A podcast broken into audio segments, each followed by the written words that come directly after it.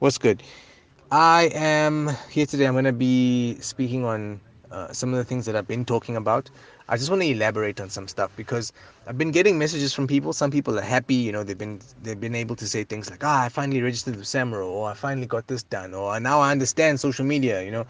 But there are some people that have not really understood some of the concepts.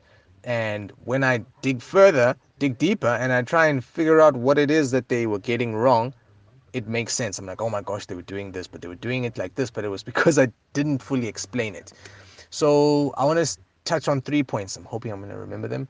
But the first point um, that I want to touch on is the human, the, the the the human nature that you need to have on social media. In real life, we know you meet up with a human, you shake their hand, you talk to them, you relate to them, and slowly but surely you get to a point where you feel comfortable enough for you to do your um, your opportunity offer or your your proposition with the other person right? That's how you do it in real life. But unfortunately in social media there's this weird thing that we have where we're like you know what? Screw all of that. Screw all of that.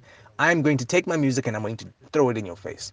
Let me say this is the track that you've been waiting for throw in emojis because that that's enough and then from there hope and pray that something's going to happen unfortunately a lot of the times nothing happens when you do that there's certain there's a certain human element that you need to have otherwise you're not going to be able to get what you need done done Another example is uh, when you're DMing people. I tell people that if you're looking for customers, if you're looking to make connections, if you're an artist and you want, you know, you need to get connections made. If you're a DJ and you're looking to get, um, you want gigs, you're gonna need to hit people up. It's unfortunate and it's difficult, but you're gonna have to do it. It's a lot of hard work.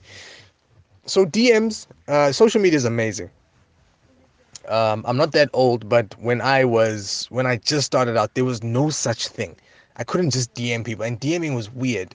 Um, you'd private message people after they kind of knew who you were, or you met up with them, or something like that, right? So, DMing people, you have to be very humanistic. You have to be, um, you have to be a human essentially, but it needs to be genuine.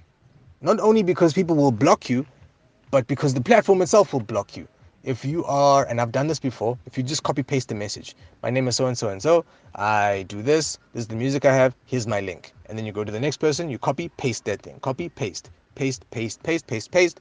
You're gonna get a block. I've caught a block from Facebook, it's not nice. It slows you down, slows down your hustle. It's not great. But it's because you're just taking the same message and you're just blanketing it over everybody. And unfortunately, uh, well, fortunately, um, it goes against that platform's um, terms of what uh, terms of service or something like that or, or yeah, yeah basically how you're to use that the, the, that platform they don't want you doing that because it needs to be a social platform so what i try and do is i stay away from that now what i do is i spend a bit more time so i'll dedicate 30 minutes to an hour where i will look at the person i'll just look at pe- people's pages and then i'll i'll dm them i'll comment on a couple of things i'll like a couple of posts I try and get stuck in to social media. I'm not uh, scrolling down looking for cat videos or like funny stuff and stuff. If I if I scroll and if I pass some, that's fine. But what I do is I spend time on hashtags. I'll find a hashtag. Maybe if it's a producer, I'll say Studio Gear or FL Studio or you know something broader like SA Hip Hop or Rapper Life or Rap Life, whatever it might be. And then I start looking at those people's profiles. I'll start commenting. I start DMing people, but the DM is usually something to the effect of, "Hi, my name is so and so. This is what I do," um, and then I'll comment on something. Whether it's a track that I heard, I'll say, "I like this. I like this. Ah, you could have done this. Maybe try this the next time." And I'll say, "Oh, look, but I've got a track that kind of relates to your track. That's kind of similar. Um, check it out if you want to." Uh, and yeah, I mean, I'm I'm not really for sending links in the first message, but that's just my um, that's just my method. I don't like sending, I don't enjoy sending links. I prefer people discovering my work, and I know my work is discoverable. So that's how I work what I do, and I feel like it works better. But if you feel like you want to send something through, you might want to request first instead of just sending the music through. It feels a bit invasive when you just send music through. Anyway, you kind of just just remember that whole human feel. Otherwise, either you'll catch a block, someone will report you, or you just won't get a response. Mind you, even with all of my methods, I don't get responses. I think I probably get responses on five, maybe 5% of the messages that I send out there. So what do I do? Instead of complaining, I just send more messages. I don't know. I don't know how else to put it, but at some point you kind of understand how people think, especially on social media, and then you start to understand what type of messages people respond to. We need to, we really need to start being forward thinking. Um, other industries are so far ahead of us uh, with regards to their marketing techniques. We suck in music, especially indie artists. We suck. Uh, we need to get a lot better. Second thing um, that I wanted to give clarity on um, is the point of uh, giving people what they want, right? So when you do your value proposition, so say I want to hit someone up, I'm like, um, let's say I want to hit up, I don't know, Reason. I'm like, Reason, I know, you know, we haven't, we've never spoken before, but I'm a music producer. I am based here. I know it's pretty much in the same area. Or we might have met up. I, I'm the guy from the that event, and I would like to produce beats for you for the next year you know uh, just for the sake of you know i want to produce your beats i want to do your recording no charge nothing i literally just want to learn from you i want to be a part of what it is that you're doing right that kind of that kind of a, uh, of a of a request is it's very specific and there's a high possibility that he's going to be like no he's not interested for whatever reason it might be um, he's not being a douche or anything. He might actually just not need it. It's the exact same thing that it happened to me a couple of days ago where someone was like, dude, I have 30 beats and I want to give you snippets of all of those beats. You sell the beats for me to your clients and then um, uh, you can take a uh, you can take a percentage of it. And I thought to myself, I was like, I don't need that. I don't need that in my life. No, it was very easy for me to just say no. I don't want it.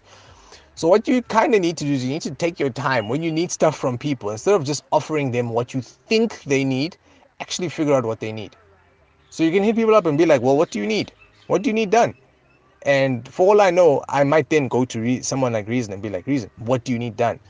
He might say he needs three artworks for his next project. It could be anything. He might need coffee for the next month. I don't know. But cater to the need and you help the person. All we are doing is solving people's problems. You solve someone's problem and they're more inclined to help you solve yours.